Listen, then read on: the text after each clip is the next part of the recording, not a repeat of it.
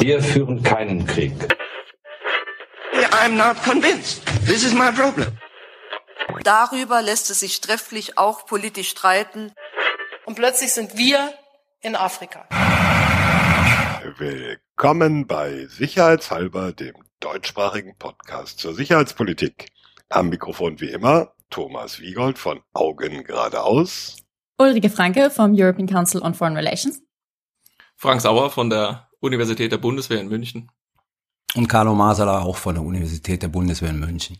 Wir zeichnen diese Folge auf am 4. Juni 2021 und alle haben mich ermahnt, ich muss sagen, meine Tonqualität heute ist vielleicht eingeschränkt, vielleicht kommt nachher auch noch ein Rasenmäher in den Ton, weil ich sitze draußen.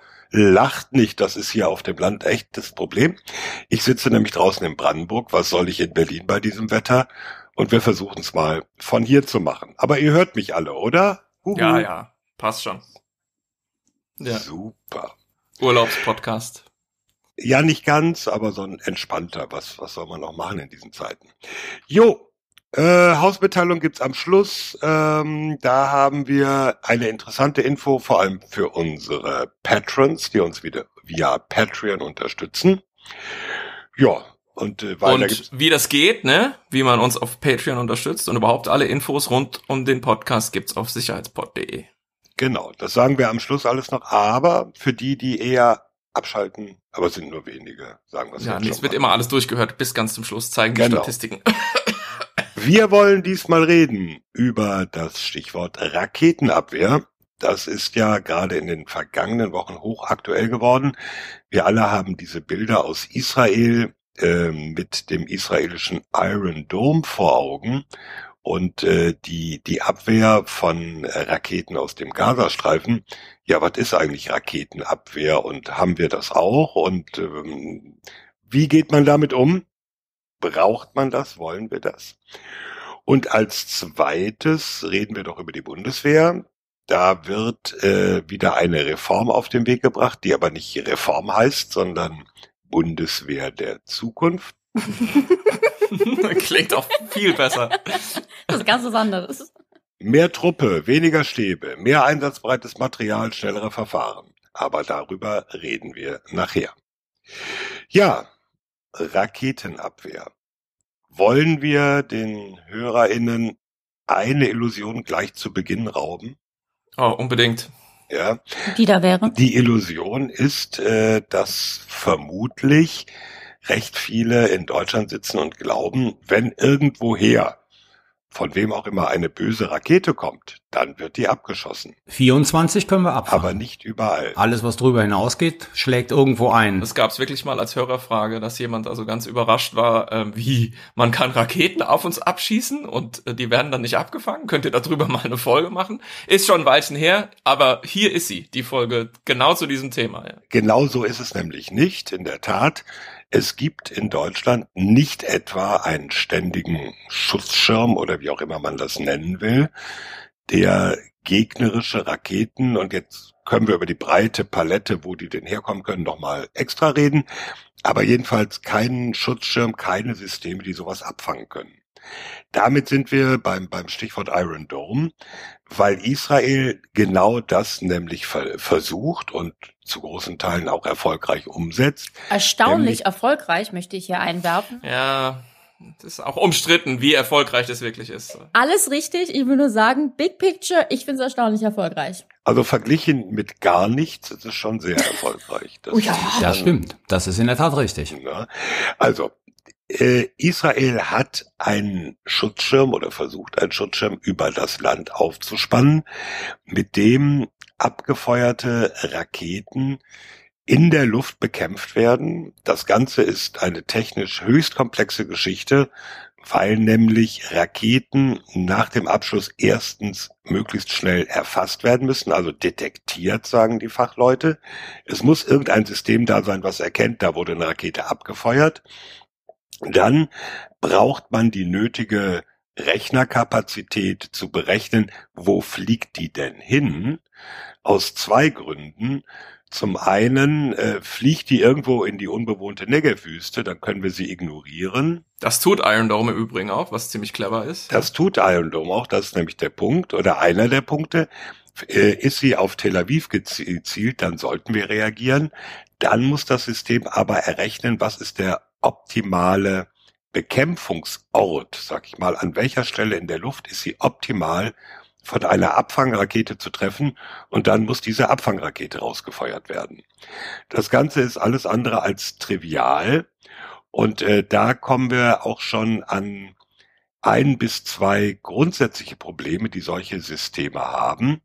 Auf der einen Seite, man braucht Detektionssysteme, die relativ zuverlässig erfassen, da wurde eine Rakete abgefeuert.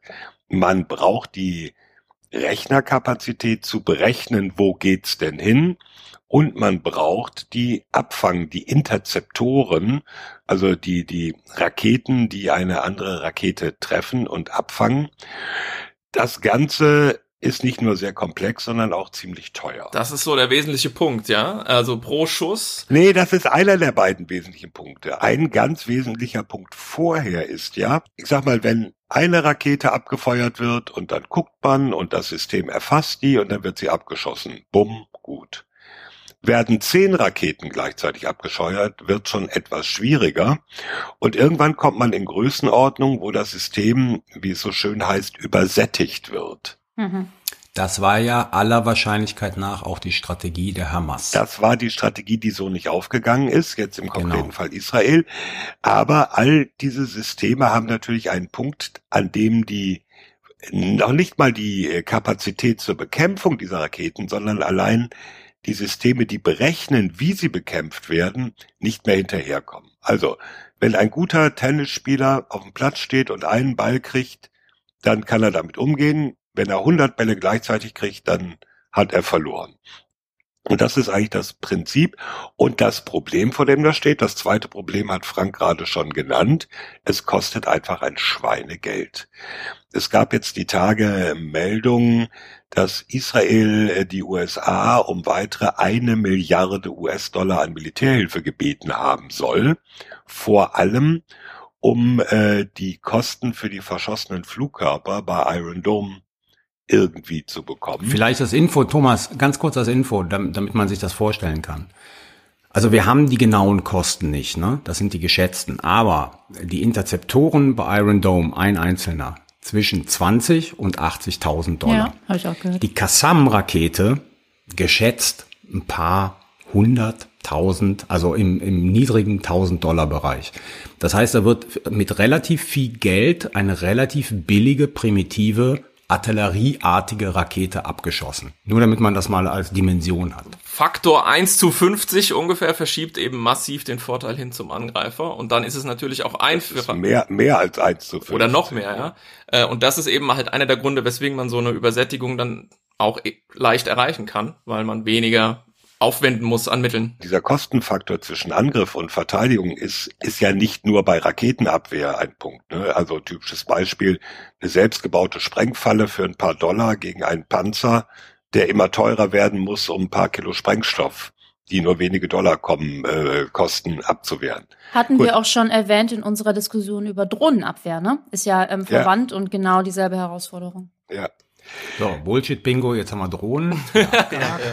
Jetzt müssen wir noch irgendwo Rüstungskontrolle unterbringen. Ah, der kommt sofort. Ganz auf der Liste.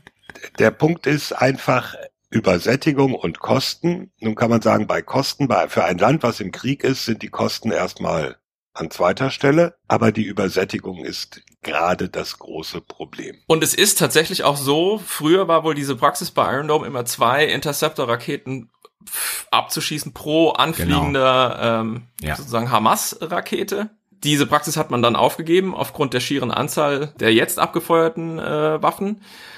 Und wir wissen nicht genau, wie die Abfangquote wirklich ist. Also Rike hat schon recht. Also es funktioniert ganz offensichtlich ziemlich ordentlich, würde ich mal sagen, so weit man das irgendwie von außen beurteilen kann. Zumindest deutlich besser als die strategische Raketenabwehr, über die wir ja auch noch sprechen wollen. Mhm. Aber wie jetzt die Quote wirklich ist, ob 50 Prozent getroffen werden, 80 Prozent, das, da gehen die Meldungen ziemlich auseinander. Das ist aber in dem vorliegenden Falle auch relativ egal, weil sozusagen die zivilen Verluste auf israelischer Seite relativ gering gehalten wurden. So. Also deswegen ist 50 oder 80 relativ egal. Ähm, es war erfolgreich in der Intention, nämlich zivile Verluste auf ein Minimum zu, äh, zu reduzieren. Genau, also ich meine, es, es, es gibt in der Tat sehr unterschiedliche Zahlen. Also ähm, die Israelis und gerade der Hersteller erzählt gerne was von 95 Prozent. Das wird sicher nicht gewesen sein. Aber Carlo hat einen ganz wichtigen Punkt gemacht, nämlich es geht ja eben vor allen Dingen darum, schafft dieses System es, ja, Sicherheit für die unter dem System befindlichen Menschen zu ähm, erreichen. Und das hat es ja wirklich, wie ich finde, erstaunlich gut geschafft, weil Thomas hat es ja beschrieben, das ist alles nicht so einfach.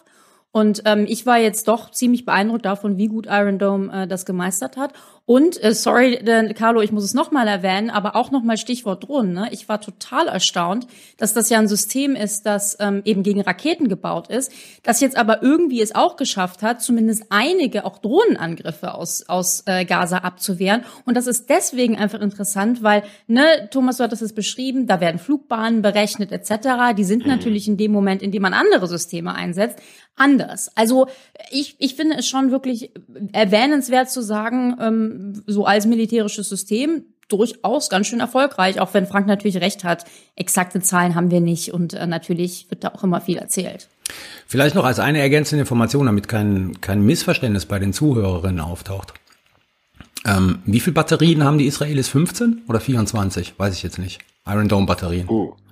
Zahlen müssen wir nachreichen in den Show Notes, ja. Also, wir haben ja gesagt, auf, den, auf der einen Seite berechnet der Algorithmus, wo das Ding möglicherweise einschlägt und wenn es sozusagen in der Gegend ist, wo es keinen Schaden anrichten kann, dann greift der Iron Dome nicht ein. Mhm. Auf der anderen Seite selbst Israel ist nicht in der Lage, das gesamte Territorium, das es hat, mit den Iron Dome zu schützen. Mhm. So, das muss man auch dazu sagen. Ne? Also wir sind sowieso nicht in der Lage, unser Territorium zu schützen. Aber selbst ein sehr massiv vorhandenes System, wie es in Israel vorherrscht, ist nicht in der Lage, das gesamte Territorium zu schützen. In einem sehr kleinen Territorium, ja. Mhm. Genau, in einem sehr kleinen Territorium. Da muss man übrigens, Klammer auf, fällt mir dabei noch ein, wer sich noch an den Golfkrieg erinnert, vor Jahrzehnten, da hat ja die Bundeswehr Patriot-Abwehrsysteme an die Israelis äh, ausgeliehen. Ich glaube, die sind dann für immer da mhm. geblieben. Damals ging es um die Skat-Raketen, die äh, aus dem Irak auf äh, Jerusalem und Tel Aviv abgefeuert wurden. Das war allerdings alles noch in einem sehr frühen Stadium, aber das erlaubt mir jetzt den Sprung zum Beispiel auf äh, Deutschland zu blicken. State of the Art für Deutschland sind weiterhin diese Patriot Flugabwehrbatterien, die eigentlich vor Jahrzehnten schon konstruiert wurden, um Flugzeuge abzuwehren immer wieder nachgerüstet wurden und werden im Hinblick auf Raketenabwehr. Und wir reden, um das zu dem späteren Ding nochmal abzugrenzen, wir reden über Theater Missile Defense, also regional begrenzte Abwehr ballistischer Raketen in der Regel Kurz-, maximal Mittelstreckenraketen. Wir reden nicht über die großen Interkontinentalraketen und, und die nukleare Bedrohung. Das ist noch ein ganz anderes Feld. Und da sind wir an dem Punkt, alle Länder eigentlich, und Israel ist da nur ein Sonderfall, alle Länder eigentlich haben solche Systeme immer nur für den punktuellen Schutz maximal einer Stadt. Mhm oder eigentlich eher eines Feldlagers, wenn man auf einer Operation ist. Also von dieser Vorstellung, es kann ein Schutzschirm aufgespannt werden, der größer ist als, naja, ich glaube selbst eine Stadt wie London oder so, wäre nicht komplett damit abzuriegeln. Wäre es falsch zu sagen, ähm, dass eigentlich weltweit ja nur Israel in der Lage ist, doch einen immerhin signifikanten Teil seiner Bevölkerung und seines Territoriums vor solchen Kurzstreckenraketen zu schützen? Ist das so als Bewertung wahrscheinlich, soweit wir es wissen? Weil das hängt ja auch damit zusammen, wie die meisten Anschaffungen von militärischen Systemen. Alles kostet Geld und man schafft sich natürlich immer nur das an, was man irgendwie braucht. Ähm, und da Israel eben als, als Land spezifisch dieser Gefahr ausgesetzt ist und die meisten anderen Länder nicht, haben wir irgendeinen vergleichbaren Akteur, wo wir sagen, Ja, das Land hat das wahrscheinlich auch. Nee, oder? Nee, so viel wie ich weiß nicht. Nee. Ein vergleichbares System ist sozusagen die äh, Flugabwehrbatterien, die um Moskau stationiert sind. Oh. Die schützen. Ja, aber zu, wir wissen nicht, wie sie funktionieren, aber sie schützen. Sie schützen Ja, Moskau. ja. Da haben wir es im ABM-Vertrag sozusagen erlaubt. Frank, zweifelst du, dass es sie gibt, dass sie es können? Nein, nein, nein, so ich, da, darauf komme ich noch. Und Okay. die haben natürlich insofern zumindest mit hoher Wahrscheinlichkeit eine vollkommen andere, also äh, quasi Wirkung, weil äh, die, so wie ganz früher strategische Raketenabwehr geplant wurde, halt nukleare Sprengköpfe tragen. Oh, okay. Ja, aber ich, ich meinte jetzt nur sozusagen als Abwehr für eine Stadt, die relativ groß ist, aber für ein Land, meines Wissens, ist Israel das einzige, das einen Großteil seines Territoriums abdecken kann. Äh, ich weiß explizit nicht, wie dieses Moskau-System funktioniert. Ähm, Ich sage nur, ähm, historisch ganz am Anfang hat man diese Interzeptoren, von die wir jetzt gesprochen haben, die natürlich jetzt bei Iron Dome äh, so einen kleinen Sprengkopf mit sich tragen und damit diese Rakete zerstören und deswegen sehr, sehr nah, genau zum richtigen Zeitpunkt an dieser angreifenden Rakete dran sein müssen, um sie dann auch wirklich zu erwischen. Früher hat man das eben einfach damit gelöst, indem man irgendwie einen 300 Kilotonnen äh, Nuklearsprengkopf auf die Rakete gepackt hat und wenn die dann so grob in der Richtung explodiert ist, wo das angreifende Teil äh, war, dann hat das halt gereicht. Nicht unbedingt ähm, Bringt aber andere Probleme, ne? So sekundär. ja, bringt andere Probleme, nicht unbedingt äh, sozusagen eine Dauerlösung, ja. Ähm, wir sollten aber, bevor wir ins ganz Große gehen, vielleicht nochmal ins Kleine gehen, ja, weil jetzt haben wir schon gesagt, diese ähm, Abfangraketen sind irre teuer und super aufwendig und brauchen nicht nur irgendwie eine ja, sehr kluge Leitung, sondern müssen natürlich selber auch eine Menge Hightech mit sich tragen, Radare und so weiter, um diesen Endanflug dann äh, in kürzester Zeit zu optimieren. Wir haben ja große Laserfans auch bei den Hörerinnen und Hörern. Sind wir nicht alle Laserfans? Sind wir nicht alle Nein, du Laserfans? hast gesagt, da muss man das Kabel mit sich rumtragen. Ah ja, Thomas. stimmt. Ja, so stimmt. Das ist das Problem. Vielleicht hören wir mal irgendwie rein, was äh, einer unserer Patrons dazu zu sagen bzw. zu fragen hat. Hallo, liebes Sicherheitshalber-Team. Was mir in den letzten Wochen aufgefallen ist, dass in der deutschen Presse gar nicht über das Lasersystem Iron Beam gesprochen wurde, das ja angeblich schon einsatzbereit sein soll. Das System wurde ja von Rafale entwickelt und soll pro Schuss nur 2000 Dollar kosten. Ähm, jetzt wollte ich mal von euch hören, was ihr über das System wisst und äh, ob ihr das für einsatzbereit haltet. Vielen Dank. Naja, man muss natürlich äh, dazu sagen, dass man von vielen dieser technischen Systeme, gerade was Israel angeht, da natürlich keine Details weiß. Grundlegend aber, äh, Iron Beam ist ein Lasersystem. Maximale Reichweite wird mit sieben Kilometern angegeben. Das heißt, wir reden über eher Abwehr im Nahbereich. Äh, wir reden nicht über die Kassam-Raketen, die eine bestimmte Flughöhe erreichen, die bestimmte Distanzen überbrücken. Also wenn man sieht, dass aus dem Gazastreifen auch bis nach Südisrael gefeuert wurde, dann ist Iron Beam mit dieser Reichweite kein Thema. Äh, ein Grund, äh, das wird ja in der Frage auch angesprochen, sind natürlich die unterschiedlichen Kosten. Selbst wenn es 2000 Dollar pro Schuss wären. Schuss ist bei Laser immer so eine Sache. Äh, die Kosten von Iron Dome werden von den israelischen Medien mit 100.000 Shekel pro Schuss angegeben. Das sind etwa 25.000 Dollar.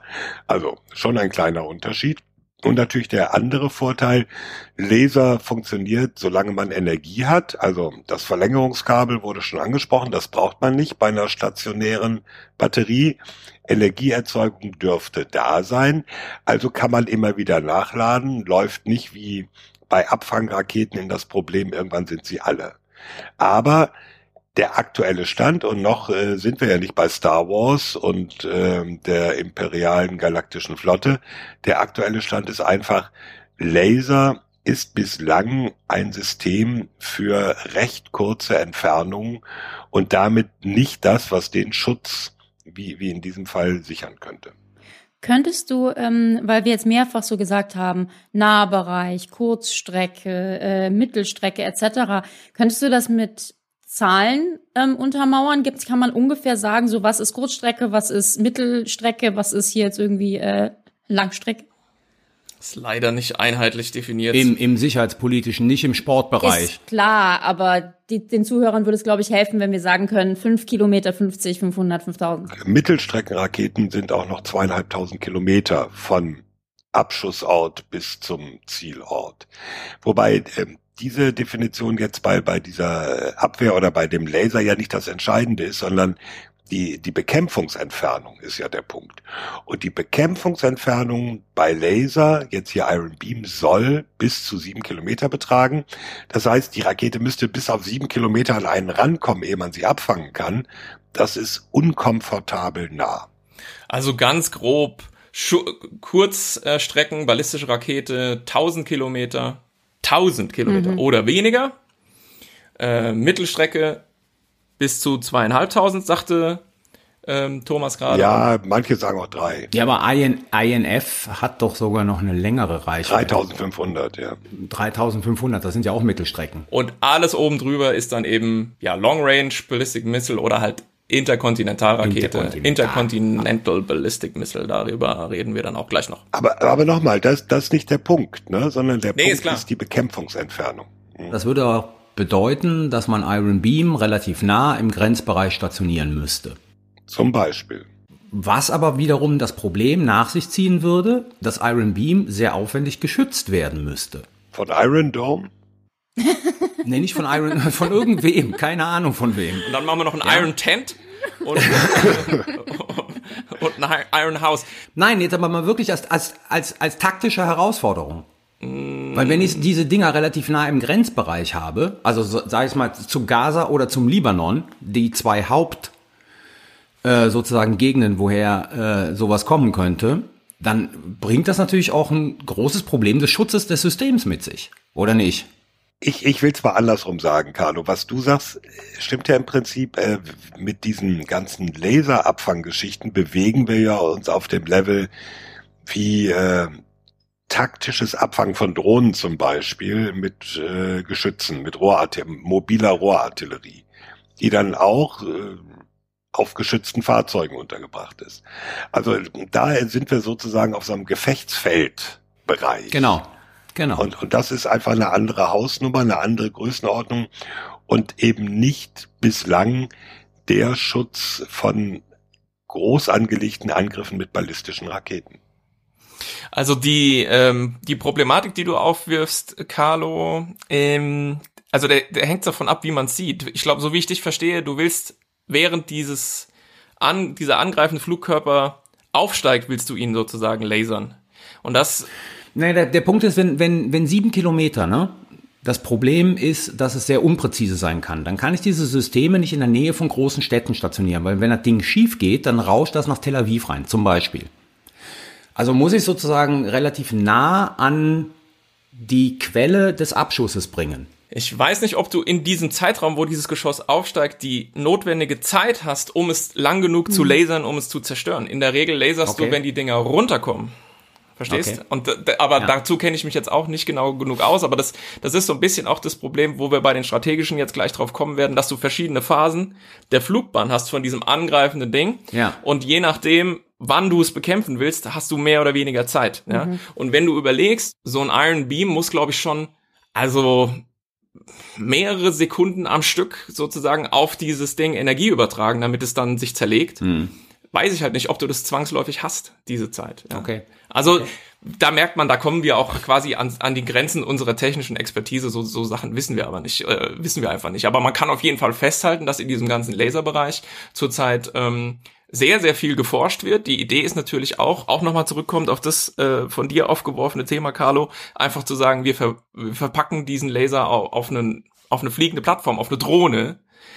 Und dann haben wir natürlich ganz andere Möglichkeiten sozusagen zu wirken, ja, weil wir uns dahin begeben können, wo wir glauben, dass diese Dinge äh, unterwegs sind. Wieder eben das Problem, Drohne schleppt logischerweise kein Kabel äh, hinter sich her. Aber für die Hörerinnen und Hörer erstmal gut zu Drohne wissen. mit Drohne mit Laser verfolgt Rakete, finde ich eine sehr schöne Headline. Also verfolgt nicht Rakete, aber lasert die Rakete, die da irgendwie vorbeifliegt, ja. Als mi militärische Schönheitschirurgie. Lasert die Rakete. Ich wollte gerade sagen, ja, also nicht nur zum Entfernen von Arschgeweih und Tribal aus den 90ern geeignet, sondern vielleicht auch noch zukünftig für mehr. Also ich glaube schon, dass man da noch einiges erwarten kann. Aber es ist verdammt schwierig, eben auch ähm, ohne wie gesagt, ohne jetzt erneut unsere technische äh, Unfähigkeit hier ähm, offen zu legen. Aber eine der Sachen, die ich gelesen habe und die mir sehr einleuchtend erscheint, ist eben, dass die Stabilisierung dieses Laserstrahls auch eine erhebliche technische Herausforderung ist. Weil dieses Ding muss eben über große Distanzen hin auf einen sehr kleinen Punkt sehr, sehr viel Energie übertragen. Und sobald es anfängt rumzuwackeln oder mal irgendwie für eine halbe Sekunde daneben feuert oder natürlich äh, sozusagen hat man ja auch Effekte wie, dass das Licht gestreut wird durch irgendwelche Umgebungsfaktoren, Faktoren, Wolken, Nebel, ähnliches. Ähm, was weiß ich, vielleicht sind die nächste Generation der Kassam-Raketen dann irgendwie verspiegelt, ja, um halt sozusagen den Laserstrahl sozusagen nicht zu absorbieren und nicht so viel Energie aufzunehmen. Also man hat auch mit diesen Lasersystemen mit einer ganzen Menge Widrigkeiten zu kämpfen. Aber angeblich macht man da auch insbesondere bei der Stabilisierung und so weiter ziemlich Fortschritte gerade. Und wer weiß, also zumindest in dieser Nahdistanz, ein paar Kilometer entfernt und insbesondere auch natürlich gegen so Quadcopter-Kropfzeug, was rumfliegt, diese Drohnen und so, ähm, könnte ich mir schon vorstellen, dass das etwas ist, was man zukünftig dann vermehrt sehen wird. Aber wir haben jetzt ein super Stichwort, wenn ihr erlaubt, um von der taktischen zur strategischen Sehr überzugehen, gut. nämlich es ist technisch extrem schwierig. Mhm. Unbedingt. Und das, glaube ich, sozusagen ist das, was beides verbindet. Nur im strategischen Bereich noch viel, viel problematischer als im taktischen mhm. Bereich. Soll ich erklären, warum? Bitte. Jo. Ja. Also äh, es gibt im Prinzip drei Phasen äh, mit Blick auf diese Rakete, die sich im Angriff befindet. Eigentlich vier. Jede Rakete, sagen wir dazu, ne? Sowohl die kleineren als auch genau. die großen. Die, es gibt eigentlich vier. Die lustige ist das sogenannte äh, Left of Launch. Ja, also wann will ich das Ding abfangen? Left of Launch auf dem Zeitstrahl, also links davon, bevor es überhaupt losgeflogen ist. Das ist immer optimal. Ja, also mhm. bevor die Rakete überhaupt irgendwie ihre Startplattform oder was immer es ist verlässt, möchte ich sie eigentlich dann am besten schon zerstört haben. Gut, die Wahrscheinlichkeit hat man in der Regel nicht. Äh, das heißt, die erste Phase, mit der man sich auseinandersetzen kann, ist die sogenannte Boost-Phase. Und die ähm, hängt natürlich auch so ein bisschen davon ab, wie die Vorwandzeit ist. Also wann stelle ich überhaupt fest, dass eine von diesen großen Raketen, wir reden jetzt strategische Raketenabwehr, also viele tausend Kilometer und mehr, Raketen, die die Erdatmosphäre verlassen, einen Teil äh, ihrer Strecke sozusagen im Orbit zurücklegen ähm, und dann in die Erdatmosphäre wieder eindringen. Also ich muss halt erstmal feststellen, huh, da wurde was abgeschossen. Das kann man natürlich mit Vorwarnsatelliten. Die gucken quasi nach den Abgasen und dem Licht, was diese Rakete hinten rauswirft. Und dann habe ich irgendwie drei bis fünf Minuten. Ja, also wenn ich das Ding in dieser Boostphase zerstören will, habe ich drei bis fünf Minuten Zeit, das zu tun. Mit was auch immer. Eine Überlegung war mal, ihr kennt das, ja, das ist ja mein Lieblingsprojekt, der Airborne Laser eine äh, Boeing 747 mit vorne so einem riesen Laser in der Nase. Ja, und dieses Flugzeug soll dann vermutlich permanent an der nordkoreanischen irgendwie Außengrenze hoch und runter fliegen und dann, sobald da boostphasenmäßig eine Interkontinentalrakete hochgeht, soll das halt da rein lasern und die zerstören. Kurz gesagt, hat überhaupt nicht funktioniert, aber okay. Wenn man jetzt in dieser Zeit dann ähm, diese angreifende Rakete nicht erwischt, dann ist man in der in der Mid-Course Phase, wie würde man das übersetzen? Ähm, die Mittelflug mittlere Flugbahn. Zeit. Mittlere Flugbahn, genau. Und ähm, das ist dann in der Regel außerhalb der Erdatmosphäre. Da hat man so um die 20 Minuten bei einer Interkontinentalrakete Zeit, diese dieses System zu bekämpfen, beziehungsweise dann hat sich in der Regel auch der Sprengkopf bereits separiert von der Rakete, die ihn da verbracht hat und man bekämpft nicht mehr dieses gesamte Ding, sondern nur noch das sogenannte Re-Entry Vehicle, ja, also mhm. den, den Sprengkopf sozusagen. Und dann bleibt am Ende nur noch die, die Endphase, Terminal Phase, nämlich dann, wenn dir, wenn dieses Re-Entry Vehicle, der Sprengkopf, in die Atmosphäre wieder eingedrungen ist. Und die ist ganz kurz, da hat man so knapp eine Minute. Weil ballistische Sprengköpfe von Interkontinentalraketen sind halt leider richtig schnell unterwegs. Hyperschall, ja. Also mach fünf und drüber, mach acht, mach zehn und so weiter. Und jetzt sage ich kurz noch drei Takte, weil ich gerade sowieso äh, im Redefluss bin zur, zur Geschichte. Ich hatte es vorhin schon erwähnt. Darf ich dich bevor, vor der Geschichte noch unterbrechen? Schieß. Left of Launch. Ja. Lounge. Lounge. Left, Left of Lounge. Heißt doch, heißt doch im Prinzip Erstschlag. Ja, ja, ja, klar. Das ist so ein bisschen so der Running Gag. Ja. Preemptive Strike. Also ich kenne den Begriff vor allen Dingen eben aus der ganzen Cyberangriffsdebatte, weil Cyberangriffe quasi Sabotage durch ähm, ja Cyberangriffe von diesen äh, ballistischen äh, Systemen, das ist eben Left of Launch. Äh, sprich, da wird eben, da, keine Ahnung, greifen zum Beispiel eben die USA dann Nordkoreas äh, Raketenprogramm an, bevor da überhaupt irgendwas gemacht wird, um eben dazu, da, dazu beizutragen, dass das überhaupt gar nicht erst startet und funktioniert. Also Genau. ja. Ist definitiv nicht im engeren Sinne Raketenabwehr, aber es schwebt eben sozusagen als Subtext immer durch diese ganze ähm, Thematik durch. Okay, also anfangs, ich habe das gesagt, so Ende der 50er in die 60er rein haben die Amerikaner angefangen, sich damit massiv zu beschäftigen. Äh, Nike Zeus ist wahrscheinlich einigen Hörerinnen irgendwie schon mal begegnet, ja, diese Nike-Raketen, die sahen auch ziemlich abgespaced aus, so weiße Raketen mit ganz vielen Flügeln dran außen und so. Und da war es eben, ich habe es vorhin schon erwähnt, so, dass man sagte, wir fangen eben diese Re-Entry-Vehicles ab, wenn sie runterkommen und ähm, die erwischen wir natürlich, weil sie so schnell sind und so klein, äh, nur wenn wir einfach eine riesige Explosion in der Nähe machen, nuklearer Art, ja. Und da hat man eben 400 Kilotonnen und mehr in die Luft geschossen. Ähm, Hätte, hätte man, hat man zum Glück nicht. hat man, hat man nicht, genau. Ganz ähm, super alter, grundlegender Text von, von Bete und Gavin, schon später 60er, wenn ich den finde, tue ich ihn in die Shownotes äh, erschienen, wo dann eben dieses Problem durchdekliniert wurde, was sich da stellt, analog zu den Sachen, die wir gerade schon in diesem kleineren taktischen Bereich äh, besprochen haben, bloß eben in noch größerer Größenordnung. Sprich, es ist verdammt teuer und der Angreifer ist immer im Vorteil, weil wenn die Sowjetunion, wie Khrushchev damit sagte, eben Raketen produzieren kann wie Würstchen, ja, in beliebigen Zahlen, dann kann ich gar nicht so viele Nike Zoos in die Luft schießen und da oben Nuklearexplosionen machen, äh, wie es bräuchte, um das alles abzufangen. Deswegen dann in den 80ern äh, Strategic Defense Initiative, SDI-Programm unter Star Reagan, Wars. genannt Star Wars, genau, wo man sagt, ha, wir, wir gehen in diese Mid-Course-Phase, wir stationieren irgendwelche Satelliten mit Mikrowellen und Atombomben gepumpten Lasern im All und die lasern dann die angreifenden Hunderten von ähm, sozusagen Systemen der Sowjets weg. Völlig ähm, sozusagen Fantasterei im Prinzip, hat alles technisch ähm, nicht funktioniert. Ist eine super interessante Zeit, sich damit zu beschäftigen. Hatte ich in meiner Dis sehr interessante Sachen dazu gelesen, weil Reagan ja unter anderem auch in der Fernsehdebatte gesagt hat, wenn wir dieses SDI entwickelt haben, dann teilen wir das mit der Sowjetunion. Wir geben denen SDI und dann brauchen wir keine Nuklearwaffen mehr. Weil quasi beide Seiten geschützt sind. Ja. Genau, beide Seiten Genau. sind geschützt, machen sich unverwundbar und dann kannst du die Angriffswaffen abschaffen. Also ganz interessanter Gedanke, ja. Hat nur nicht funktioniert. Hat leider nicht funktioniert. Und 72 schon dann, äh, weil man eben sagte, und da kommen wir jetzt, glaube ich, auf diese politischen Themen raus und was das alles mit der nuklearen Abschreckung und so zu tun hat.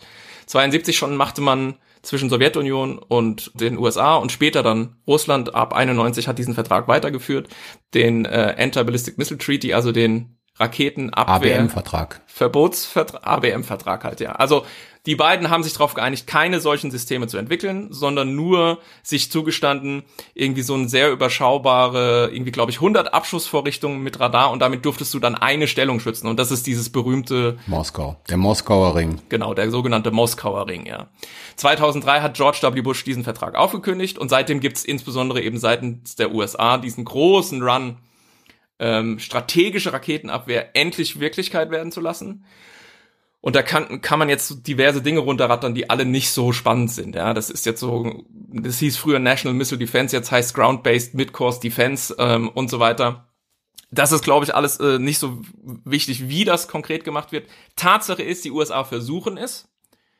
Ähm, und zwar inzwischen nicht mehr so, dass man nukleare äh, irgendwie Explosionen erzeugt, sondern da geht's Hit to Kill. Ja, also da geht's drum mit einem mit diesem Interzeptor einfach auf den Sprengkopf drauf zu treffen und ihn durch die Einwirkung, äh, diese kinetische Einwirkung zu zerstören. Und so, das, was, was man dann halt so liest, ist so dieses, die Schwierigkeit ist dann eben noch um Größenordnung größer als so eine Iron Dome Geschichte, weil, also die Analogie ist, es ist so, wie wenn jemand schießt eine Kugel auf dich ab aus einer Pistole und du schießt mit einer Pistole eine Kugel zurück und die Kugeln treffen sich in der Luft und machen bling und und fallen zu Boden. Ja. Gab's das nicht in irgendeinem Western oder in irgendeinem Film? Aber das ist, das ist tatsächlich, das ist ein ganz bekanntes Bild, das können die Zuhörer mal googeln. Diese aus dem Ersten Weltkrieg, diese zwei. Man sieht tatsächlich zwei ähm, Kugeln, die sich getroffen haben, weil einfach so viel verschossen. Genau, das ist ein sehr schönes äh, Bild. die so verschmolzen sind, wirklich, ne? Ja. Aber das gab auch, das gab's auch in irgendeinem Western, hat Thomas recht. Kann man sich so bildhaft vorstellen, ist so die Idee. Also es ist sehr, sehr schwierig. Und letzter Satz, diese strategische Raketenabwehr der USA, ähm, in die sehr viel Geld fließt, seit vielen Jahren schon jetzt, funktioniert auch nur leidlich. Und dieses Grundproblem, was wir kennen von Anfang an und was wir jetzt im taktischen in Israel beobachtet haben, nämlich dass, wenn der Angreifer einfach genug Raketen abschießt, immer genug durchkommen wird, um großen Schaden anzurichten, dieses Problem bleibt bestehen und ist nicht gelöst. Ja, und es potenziert sich im strategischen Bereich, weil wenn, Nur eine Rakete durchkommen braucht. genau. Genau, im taktischen Bereich, da macht's Bumm, dann hast du begrenzten Schaden. Wenn eine Atomrakete oder nuklear bestückte Rakete durchkommt, dann War es äh, das im schlechtesten schon. Fall, ja, genau. Ja, Ganz Washington genau. oder so, ja, genau.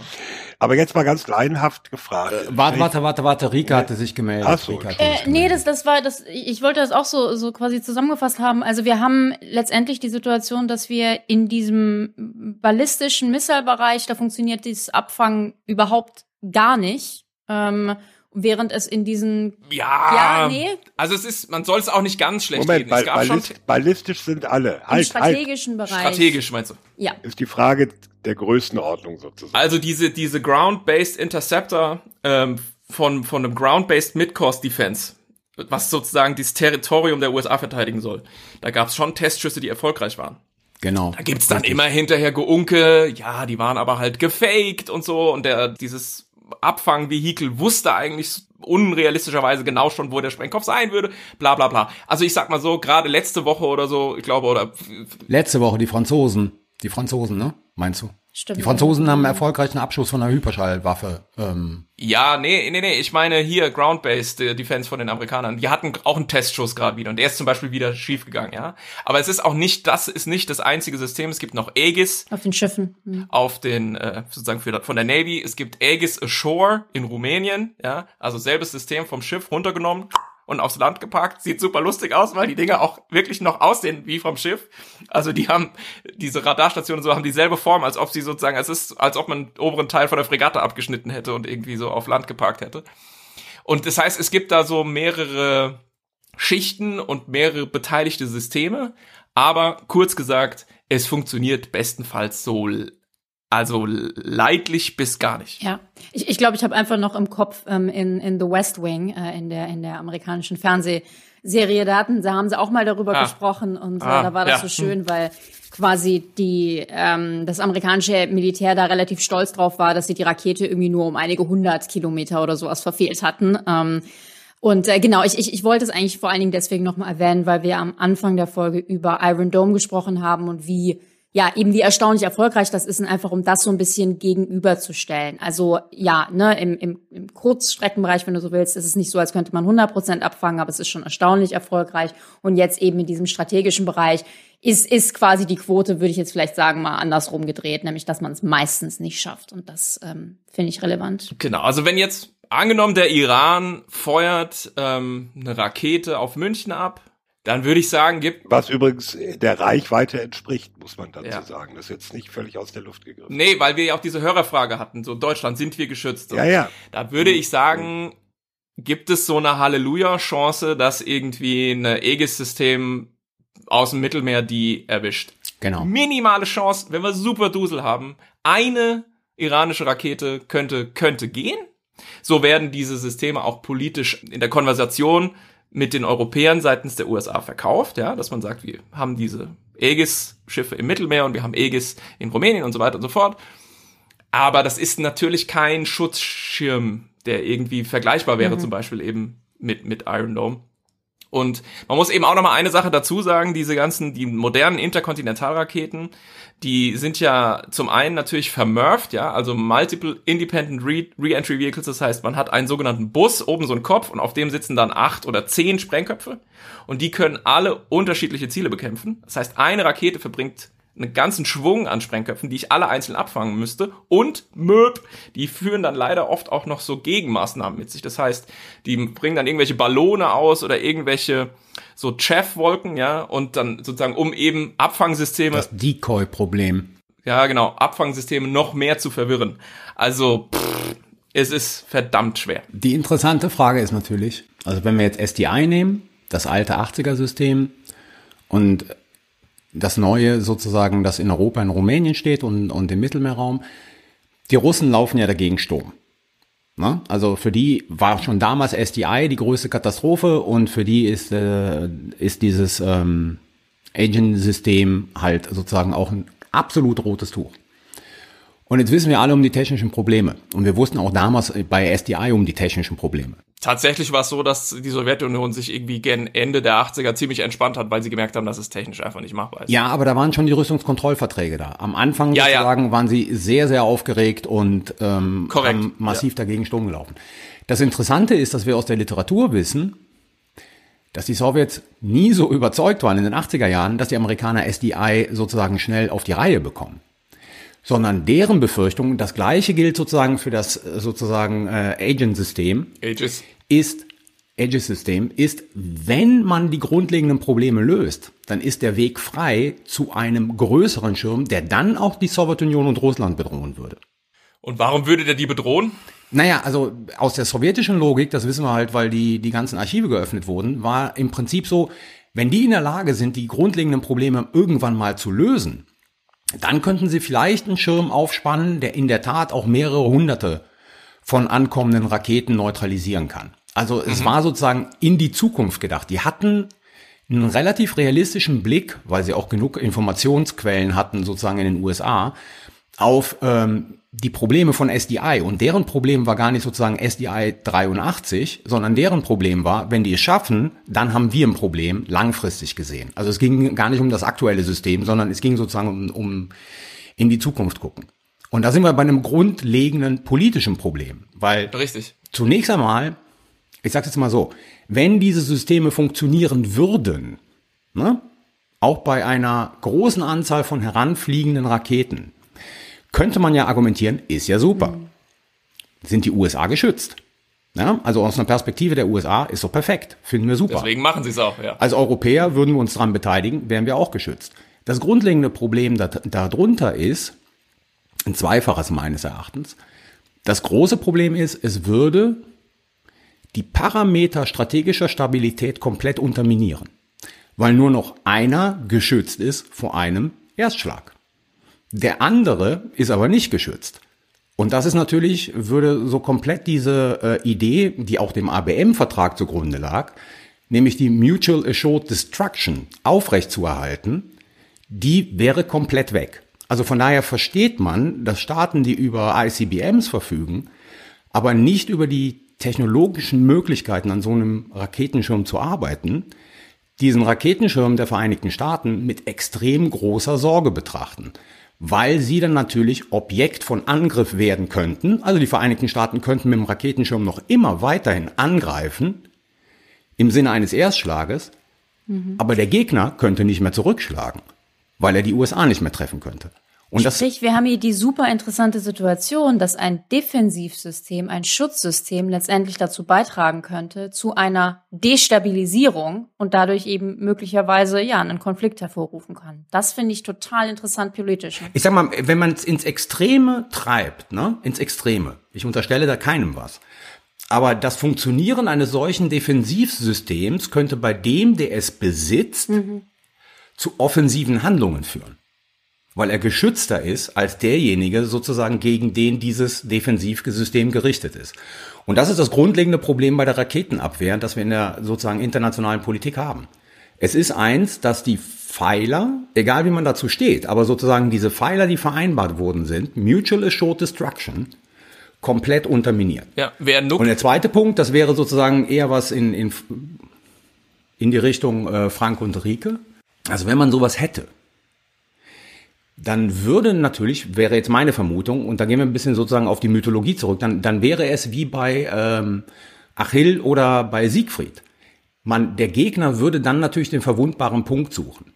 um dieses System dann trotzdem außer Kraft zu setzen und weiterhin die Möglichkeit zu haben, demjenigen, der es besitzt, zu schaden. Also man würde sozusagen nochmal einen Wettlauf in Gang setzen, der andere Art wäre, nämlich das System zu unterlaufen. Nicht gleich zu matchen möglicherweise, weil man die technologischen Fähigkeiten nicht hat, sondern zu unterlaufen. Also von daher, so, so klug es klingt, ein Raketenabwehrsystem gegen Interkontinentalraketen zu haben, so problematisch ist es, wenn es denn funktionieren mhm. würde. Wer nukleare Abschreckung will, muss gegenseitige Verwundbarkeit akzeptieren. So ist es. Und wenn äh, die USA eben einerseits sagen, wir machen hier nukleare Abschreckung, aber zum anderen eben und mit Hochdruck dran arbeiten, sich selbst unverwundbar zu machen, dann ähm, führt es eben zu diesem ähm, ja Unterminieren der, der Stabilität und ähm, vielleicht, dass man sich noch ein bisschen besser vorstellen kann in der ganzen, wie soll man das sagen, in der jahrzehntelangen Diskussion dazu und damals auch schon riesig äh, prominent bei SDI äh, unter Reagan ist so dieses Bild des äh, Schwerts und des Schildes, ja, also die die Interkontinentalraketen sind das Schwert, die Angriffswaffe und das Raketenabwehrsystem sind das Schild. Und die Idee war eigentlich, dass sich beide mit, beide mit Schwerten, Schwertern gegenüberstehen und wer als erstes ausholt, ist als zweites tot. Und sobald eben eine dieser beiden kämpfenden Figuren ein Schild hat, bricht diese ganze Logik eben zusammen. Und man kann auch nicht und auf sowas bauen, was Frank gerade eben gesagt hat von Reagan, zu sagen, wenn wir es mal haben, dann teilen wir es. Weil das ist natürlich irgendetwas, worauf du vertrauen musst. Und bring das mal politisch durch. Ja. So, hast du es einmal, kannst du dann, kannst du dann immer noch sagen, ja, war eine Idee, aber wir behalten es mal für uns selber. Weil wir natürlich enorme Vorteile dadurch erlangen. Ja. Deswegen sind so ganz klassische Rüstungskontrolleure natürlich ähm, Bullshit sehr skeptisch. Bing. Ja, sage ich ja.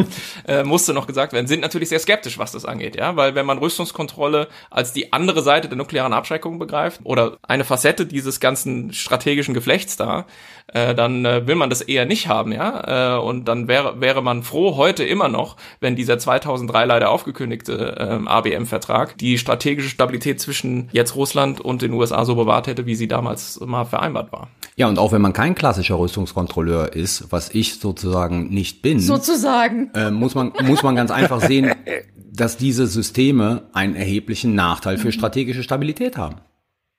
Ja, zeigt, wie schwerwiegend der Punkt ist. Wenn wir uns da einig sind, muss was dran sein. Sollen, sollen wir denn dann zum Abschluss quasi festhalten, ähm, wenn wir nochmal zurückgehen auf, okay, was sollte denn eigentlich Deutschland können? Und es ist eigentlich ja, nicht so ein bisschen besorgniserregend, dass wir ähm, zum Beispiel eben keine Iron Dome-Fähigkeiten haben. Für mich klingt das jetzt so ein bisschen, als seien wir rausgekommen bei der Diskussion zu sagen, naja, Deutschland hat nicht die Fähigkeit, irgendwie großflächig solche ähm, Kurzstreckenraketenangriffe abzufangen. Der Punkt ist aber, das ist jetzt auch nicht irgendwie eine direkte Gefahr für uns und das deutsche Territorium.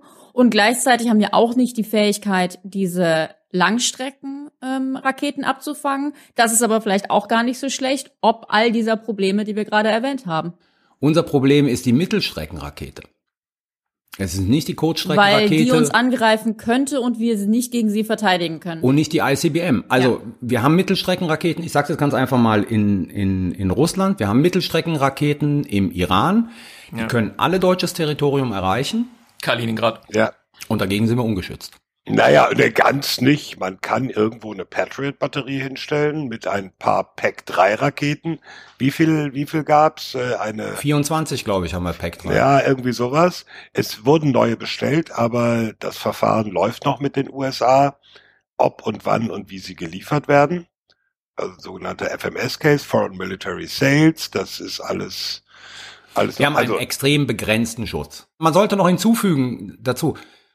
Patriot ist ja sozusagen jetzt auch die Entscheidung getroffen worden, dass das das System ist, das man modernisieren wird. Also wir haben ja sozusagen... Jein, jein, jein. das müssen wir noch kurz... Also es gibt formal immer noch die Planung für das sogenannte taktische Luftverteidigungssystem. ja. Äh, formal plane ich seit 20 Jahren mir ein Ferrari zu äh, kaufen. Äh, dafür gibt es kein Geld, deswegen ist es im Moment nicht im Fokus der Betrachtung. Also es Genau, ist, ist aber aktuell nicht im Fokus der Betrachtung, weil kein Geld dafür da äh. ist.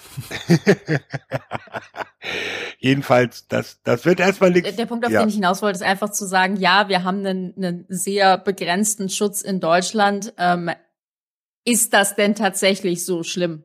Das war eigentlich so meine, meine Stoßrichtung. Weil natürlich, ne, jeder würde erstmal sagen, mehr Schutz ist besser, aber wir haben halt so ein bisschen herausgearbeitet, die, bei der, auf der einen Seite ist die Gefährdung so mäßig bei manchen Sachen und bei den anderen ist es technisch schwierig und ähm, vielleicht auch destabilisierend. Also ich will eigentlich so ein bisschen darauf hinaus, was ist es wirklich, dass wir uns jetzt konkret anschaffen sollten, was würde Sinn machen. Und das ist diese Mittelstreckgeschichte, ne? Ja, also man muss einfach sagen, mit, Mm. mit der, mit dem faktischen Ende des INF-Vertrages, also dem Vertrag über, über Kurzstrecken. Nee, Mi Mittelstrecke. Kurz- und Mittelstrecke, ne? Intermediate, ja, ich glaube, Kurz und mittel, ja. Mittelstrecke, ne? Und äh, Stationierung zum Beispiel russischer Raketen in Kaliningrad ist die Frage, will man darauf reagieren können?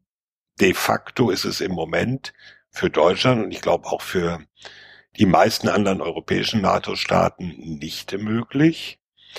Äh, Und es reiht sich natürlich ein, das haben wir jetzt noch gar nicht erwähnt, diese ganze Luftverteidigungsgeschichte ist ja, äh, schönes Stichwort, Layered Defense. Das fängt an mit den kleinen Drohnen ganz unten. Also Da kann man was machen und da müssen wir auch was machen. Das haben wir ja So. verschiedentlich schon festgestellt. Ne? Das haben wir ja Wenn alle die- bemerkt jetzt. wenn nicht nur ein Quadcopter kommt, sondern 135, die als Schwarm angreifen, wie reagieren wir drauf? So, und dann, dann hochgestuft bis aus deutscher Sicht realistisch maximal Mittelstreckenraketen. Und man muss eigentlich sagen, dass äh, auf allen Ebenen in Deutschland jetzt mit Ausnahme der Air Breathing Targets, das, den Begriff musste ich auch nochmal erwähnen. Also Air, Air Breathing Target ist ein Breeze, nicht Breeze. ja gut, ist einfach der Begriff für bemannte Flugzeuge. Naja, oder irgendwas, was ein Triebwerk hat, was vorne Luft einsaugt und de deswegen sozusagen keine Feststoffrakete ist. Ja. Ähm, Nerd Talk wieder einpacken. Geht um Layered Defense. Gut, äh, das, das lassen wir mal beiseite, aber zunehmend wer- werden ja unbemannte Systeme von der kleinen Drohne bis zur Mittelstreckenrakete, die ja letztendlich auch ein unbemanntes System ist, Mhm. die werden die Hauptprobleme und da ist auf vielen Ebenen wenig da, um es euphemistisch zu sagen. Da könnten wir mal ein bisschen investieren. Ja. Also, die Frage ist ja sozusagen, müssen wir da als Deutschland investieren? Oder ist es nicht sinnvoller? Und das wäre natürlich sinnvoller. Es gibt ein NATO-System. Das Ja. gibt's aber auch nicht. Also, das, was Frank dargestellt hat, funktioniert ja nur extrem begrenzt. Ja, also von, von daher müssen wir da keine nationale Anstrengung unternehmen. Aber wenn wir da drin ein Problem sehen, dann müsste es eine Anstrengung eher im NATO als im EU-Rahmen sein, hier über entsprechende Systeme mit Blick auf Mittelstreckenraketen zu verfügen. Eher im NATO als im EU-Rahmen ist dein mit zweiter Vorname. Ähm, äh, naja, und ich meine, nur so, um, um äh, vielleicht den deprimierenden Rausschmeißer noch zu machen. Also ich meine, wir haben ja auch schon über Hyperschallsysteme und diese, ähm, diese Gleitvehikel gesprochen und Avantgarde, ähm, dieses russische System, äh, was durchaus sozusagen bis hierhin reichen könnte, ist ein solches. Und äh, warum sind die entwickelt worden? Naja, eben um das, was schon geht an strategischer Raketenabwehr, und wir haben gesehen, das ist fast gar nichts, auch noch obsolet zu machen.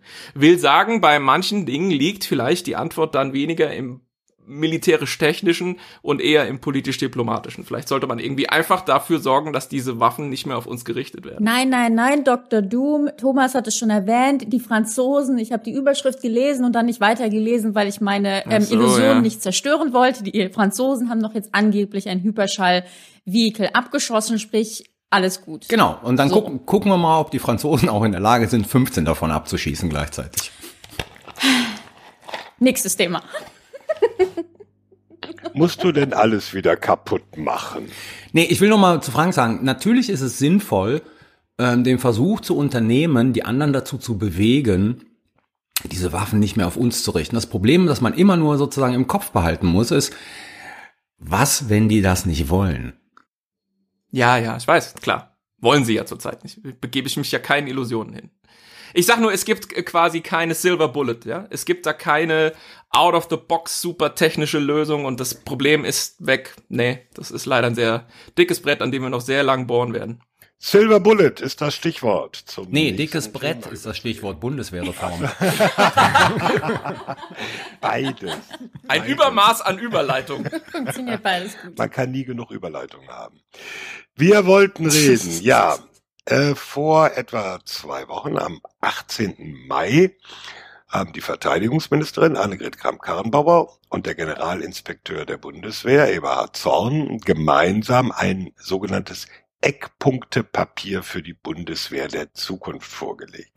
Also eine Reform, äh, die sich nicht Reform nennen will. Nein, nicht Reform. Äh, wie hieß das früher? Neuausrichtung, Transformation, hm. Neuausrichtung. Äh, Umstrukturierung, äh, gab's alles. Es gab auch Transformation. Also es gab alles schon. Äh, jetzt musste ein neuer Begriff her und das ist die Bundeswehr der Zukunft. Und ähm, dahinter steckt eigentlich eine Idee, die ähm, so schrecklich nüchtern einleuchtend ist, dass man sich fragt, warum nicht schon längst. Nämlich die Idee dahinter, die Bundeswehr ist in den vergangenen 20, 25 Jahren ja umgebaut worden zu einer Armee für geplante Auslandseinsätze. Das war vor allem Afghanistan in den letzten 20 Jahren. Das ist doch so lustig. Geplante Auslandseinsätze. Ja, Was sind genau. ungeplante Auslandseinsätze? Auch der Generalinspekteur hat den Begriff der geplanten Einsatzbereitschaft benutzt. Mhm. Äh, also okay. Macht trotzdem keinen Sinn. Über 20 Jahre Afghanistan-Einsatz, der jetzt zu Ende geht, wussten also Soldaten schon, in 2,5 Jahren bin ich im, weiß ich nicht, 17. Kontingent eingeplant kann ich mich schon mal drauf einstellen. Und die ganze Ablauforganisation war sehr stark darauf ausgerichtet, dass diese Auslandsmissionen, jetzt nicht nur Afghanistan, auch Kosovo, wo auch immer, die waren das, was eigentlich den ganzen Laden bestimmt hat. Es wurde geplant, wer ist wann dran. Das Ganze ergänzte sich in Jahren der Einsparung damit, dass man sagt, der ist doch fein, wenn man alles so planen kann, dann brauchen wir auch weniger Material. Da gab's äh, das schöne Stichwort dynamisches Verfügbarkeitsmanagement. Also äh, ein Panzer. Neudeutsch Mangelverwaltung. Ja, ja, ein Panzer gab's dann, wenn man ihn halt brauchte für irgendwas aber nicht für dauerhaft. Man braucht ja nicht immer einen Panzer auf dem Hof stehen zu haben.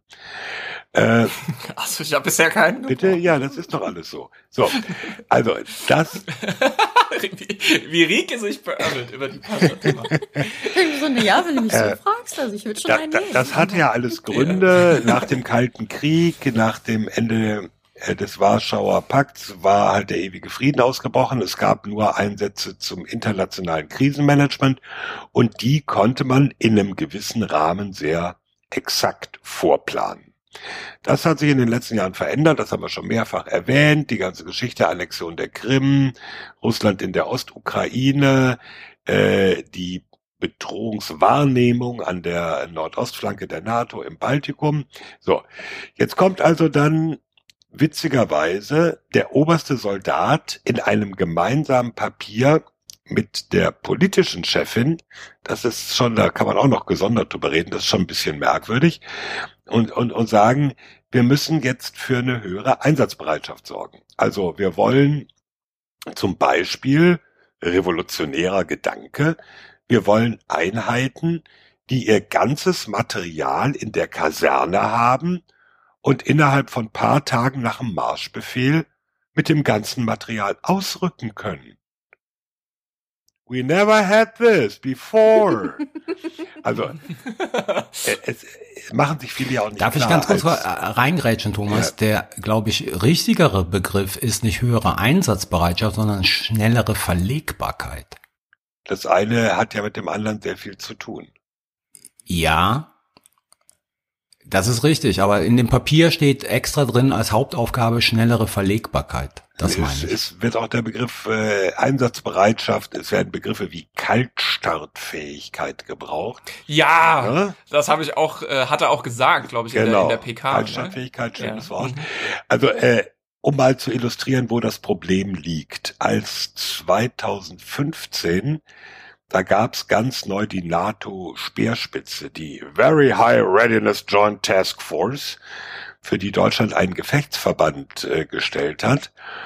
Und äh, die deutsche, nee, das deutsche Bataillon war es damals, was diese Speerspitze, diese schnelle Speerspitze innerhalb von wenigen Tagen verlegefähig, abmarschbereit, einsatzbereit. Also diese, dieses Bataillon damals musste sich über Monate 15.000 verschiedene Artikel in der Bundeswehr zusammenleihen, um einen Einsatz- und verlegefähigen Verband zu haben.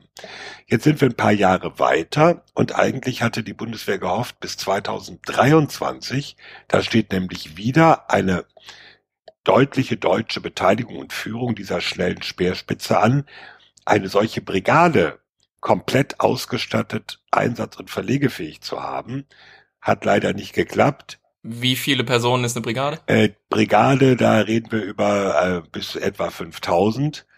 Die wird allerdings hm. multinational sein und unterstützt von anderen Nationen. Also der deutsche Anteil ist kleiner. Aber mhm auch jetzt, äh, sechs Jahre später, nach 2015, muss sich diese Brigade ein Teil des Materials bei anderen Einheiten, vor allem im Heer, zusammenborgen. Also die, die Vorstellung, man hat eine Bundeswehreinheit, die hat alles, was sie braucht und kann agieren, die gibt's nicht. Und das ist ein wesentlicher Ansatz gewesen für dieses Papier. Ja, Rike. Was mir nicht so ganz klar ist, ähm, der Ansatz zu sagen, hey, wie wäre es denn, wenn wir mal eine Vollausstattung hätten? Das macht für mich total viel Sinn und klingt irgendwie relativ ähm, naheliegend ja, und den, sinnvoll. Den Ansatz gibt's was, auch. Klammer auf, Geld, Fragezeichen, Klammer zu. Ja, immer, immer das Problem.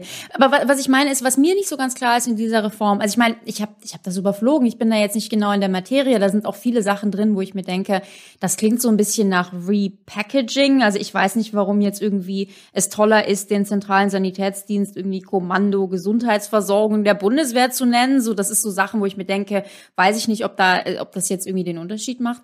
Aber was mir einfach nicht klar ist, ist, ich ähm, erinnere mich noch zu gut, als ich quasi angefangen habe, mich mit diesen ganzen Themen zu beschäftigen, war das gerade die große Phase der ah, Landes- und Bündnisverteidigung ist irgendwie eine Sache der Vergangenheit und wir müssen jetzt eben diese Auslandseinsätze machen können. Und für mich klingt dieser Ansatz, den wir jetzt hier haben, so ein bisschen wie Rolle rückwärts. Wir sagen Fokus auf Landes- und Bündnisverteidigung.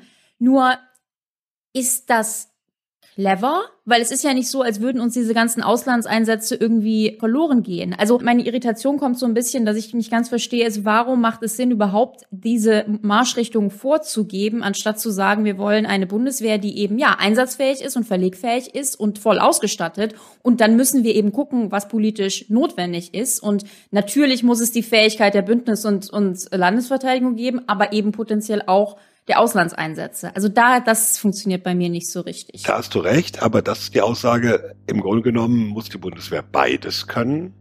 Hm. Aber die anspruchsvollere Definition ist, ich sag jetzt mal, hui, wäre ich bestimmt für geprügelt, die Fähigkeit zur Landesverteidigung und zur Bundesverteidigung wiederzubekommen. Mhm. Weil wir die verloren haben, als wir uns quasi umgebaut ja. haben hin zu ja. Auslandseinsätze Fokus. Weil wir die verloren haben, nicht nur weil wir uns umgebaut haben, sondern weil wir natürlich auch massiv äh, zurückgespart wurden. Also es ist nicht nur der Umbau, es ist auch sozusagen ähm, der finanzielle Mangel, der dazu geführt hat, dass halt bestimmte Fähigkeiten so weit zurückgefahren worden sind oder teilweise aufgegeben wurden, die man jetzt zur Bündnisverteidigung braucht. Rike weiß zum Beispiel, dass die Fähigkeit zur bodengebundenen Luftverteidigung sehr stark aufgegeben wurde und damit die Abwehr von Drohnen so schwierig ist. Genau.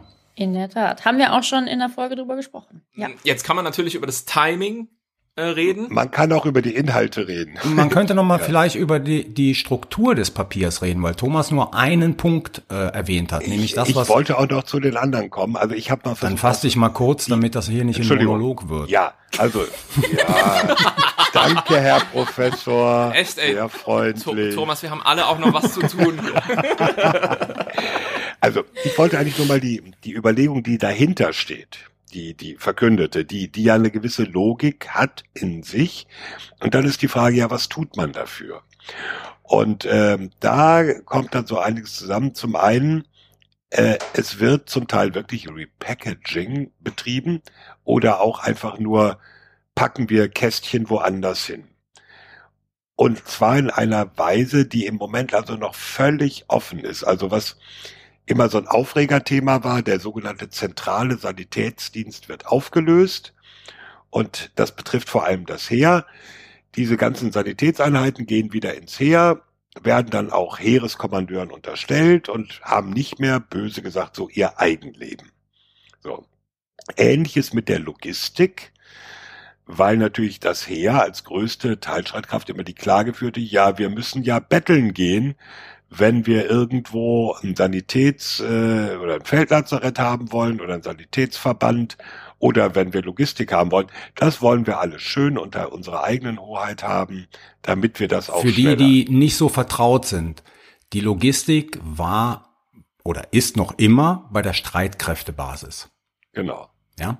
Also, genau. ja, ja, ja, das hast du vergessen zu erwähnen. Ja, Entschuldigung, ja, ja. Also de facto geht es darum, die vor noch gar nicht so langer Zeit geschaffenen Organisationsbereiche Streitkräftebasis und Sanitätsdienst als eigenständige Bereiche aufzulösen und vor allem beim Heer dazu zu packen, teilweise auch bei Marine und Luftwaffe. Da ist es ein bisschen anders.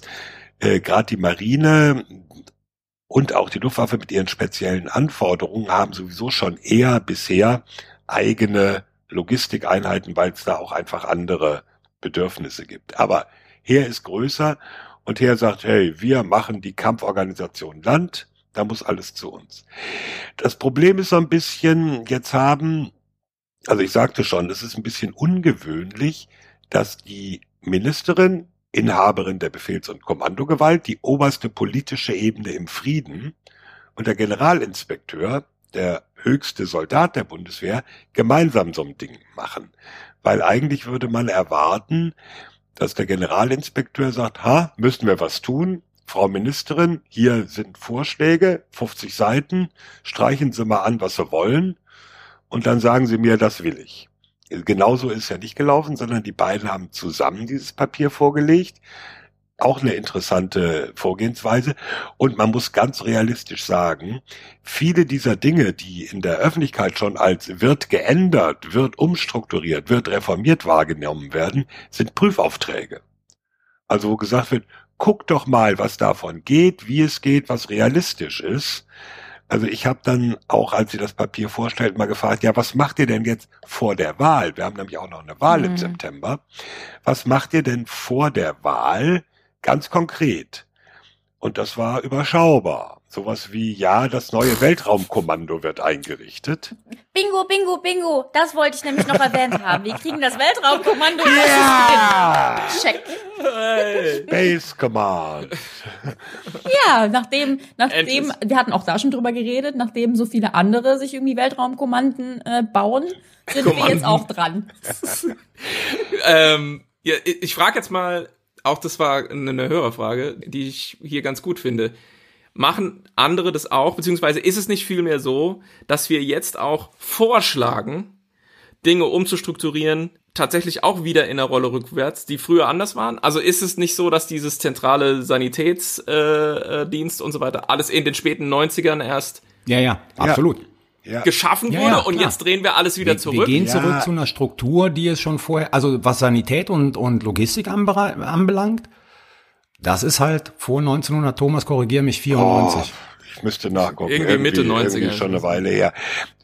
Da kommen jetzt aber natürlich die Probleme, dass sich Leute und gerade beim Thema Sanitätsdienst wurde diese Debatte in den vergangenen Wochen ja ganz lautstark massiv geführt. Sagt Leute, wir, wir gehen doch nicht zurück zum Hauptverbandsplatz von 1960. Die Medizin hat sich weiterentwickelt, die Ansprüche haben sich weiterentwickelt. Und da merkt man, wenn man so in diese Debatte reinguckt, da gibt's auch so einen kleinen, ja nicht einen kleinen, das ist schon ein etwas größerer Kulturkrieg. Mhm. Also die Sanität, die sagt optimale Patientenversorgung auch im Gefecht. Und Leute aus dem Heer sagen, wie Patientenversorgung. Amputation. Wir reden hier nicht über Patienten. Was ist das für ein Blödsinn? Wir reden über Operationsführung und im Gefecht zu bestehen. Und, und diese unterschiedlichen Ansätze gedanklich, am Ende muss ich das gar nicht ausschließen, aber man merkt schon, es geht so ein bisschen in Richtung, Richtung Kulturkampf. Und wenn mir Leute aus dem Heer sagen, mehr oder weniger deutlich, die Ansprüche an medizinische Versorgung, wie wir sie in Afghanistan oder in Mali haben, innerhalb von einer Stunde auf dem OP-Tisch, Golden Hour und so weiter, die können wir doch in der Landes- und Bündnisverteidigung so nicht beibehalten. Und das wird die Bevölkerung schon verstehen, weil Landesverteidigung ist was anderes als Auslandseinsatz. Jetzt gucken alle. Der, der Vogel zwitschert. ja, also. Ja, weil es so schön zwitschert ja, bei dir. Also die Frage ist einfach. Ich, ich habe mir, ich habe eher so geguckt, weil ich dachte, ich möchte auch, ich möchte eigentlich immer die Golden Hour und die Versorgung möglichst direkt. War so meine Reaktion als Ja, aber es läuft Bürger. dann aber, auch auf okay. eine Debatte raus, wo nehmen wir denn Abstriche hin? Weil wir sagen, hey. Wir gehen jetzt aber wieder sehr tief Debatte, auf, ja. auf eine taktische. Nee, es ist nicht nur eine taktische kulturelle es ist, Ebene Es ist eine kulturelle Ebene, wo, wo sich grundlegende Probleme zeigen.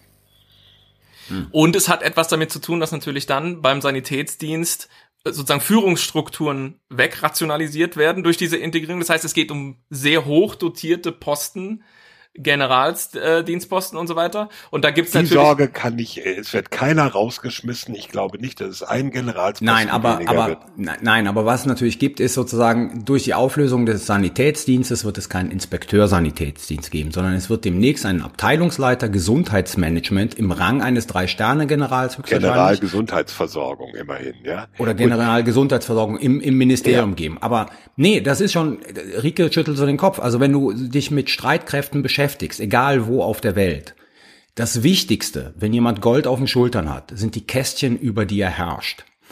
Und sozusagen, er wird sein Leben dafür geben, die Anzahl der Kästchen zu behalten. Und er wird dafür schärfer und härter kämpfen, also auf dem Schlachtfeld. Ist, äh, Ich würde jetzt aber gerne mal weg von diesem, von diesem Einzelproblem hier sind. Also die, die, die Grundüberlegung habe ich ja gesagt, hat, folgt ja einer gewissen Logik.